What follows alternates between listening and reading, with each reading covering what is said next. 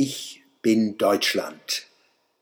Wer wagt es, diesen wunderbaren, diesen kleinen, großen, liebevollen, befreienden Satz zu denken, zu sprechen und zu leben? Kein indigener Deutscher kann diese drei Worte in die Welt des Denkens, des Gewissens, der Aufklärung und der Treue, der Erinnerung und der Hoffnung sprechen. Wodurch wird er in die rechte Ecke geprügelt. Wer Deutschland und die Deutschen liebt, kann ja nur ein Rechter, ein Nationalist, ein Nazi sein, oder? Ich bin Deutschland, schreibt und sagt Hamid Abdel Samad, Kind und Künder der Aufklärung, wie ich. Die Welt schreibt in einem Porträt am Freitag, dem 18.09.2020, Zitat, seit 25 Jahren ist der 48-Jährige in Deutschland. Abdel Samad kam aus Ägypten, einem Land, in dem er dem Vater, dem Lehrer und dem Professor keine Fragen stellen durfte. Sein Leben liest sich wie ein Entwicklungsroman. Prägend sicherlich die Erfahrung, als Muslimbruder hier gestrandet und zum Atheisten geworden zu sein. Ein Bruch, der sicherlich stark macht, aber auch eine gewisse Härte und Struktur bedingt.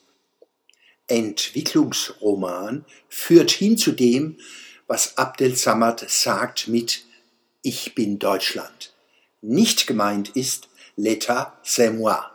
Der Staat bin ich. Keine Machtlust spricht aus Abdel Samads Anspruch, sondern Brüderlichkeit. Er legt seinen Arm um dieses Land. Deutschland und Hamed sind Leidens, aber auch Lichtgenossen. Er sieht sich als einen, der auf schwierigen Wegen mit Irrungen, Wirrungen und Verletzungen seinen Weg ins Licht der Aufklärung fand. So auch die Deutschen nach 1945, so auch ich.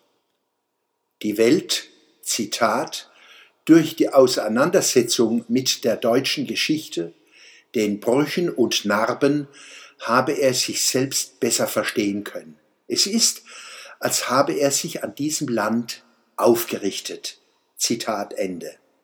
Abdel Samads neues Buch trägt den Titel Aus Liebe zu Deutschland ein Warnruf.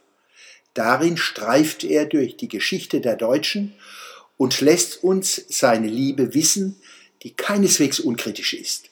Es ist die Liebe eines Erwachsenen, der die Augen vor den Schwächen und Unvollkommenheiten seiner Liebe nicht verschließt. In dem Weltartikel sagt er auch, Zitat, Komischerweise kann ich mich in Dubai, Beirut, Marrakesch und Tunis ohne Polizeischutz bewegen. Dort umarmen mich junge Menschen auf der Straße und bedanken sich für meine Videos auf YouTube, die sie Aufklärung nennen. Doch in Deutschland gelte ich als Islamhasser. Da stimmt doch was nicht. Zitat Ende. Was stimmt da nicht? Diese Frage ist an Qualitätsmedien und linksliberal-stalinoide Mainstreamer zu richten, auch an Politiker und Politikerinnen, die es trotz oder wegen ihrer Verachtung dieses Volkes und seiner Kultur in hohe und höchste Ämter geschafft haben. Der Tag der deutschen Einheit ist mir willkommener Anlass, mich zu freuen an dem, was uns in 75, aber gerade auch in den letzten 30 Jahren gelungen ist. Ich gehörte zu den wenigen Künstlern und Wissenschaftlern, die auf Kohls Satz von den blühenden Landschaften nicht mit Häme reagiert haben. So gut kannte ich mein Volk, dass ich wusste, es würde dieses Versprechen einlösen. Glückwunsch, mein liebes Deutschland, du hast es gut gemacht. Lass dich nicht klein machen von Leuten, die dich aus Geistesarmut hassen und verächtlich machen. Übe weiter, aufrecht zu gehen. Shalom, mein schönes Land.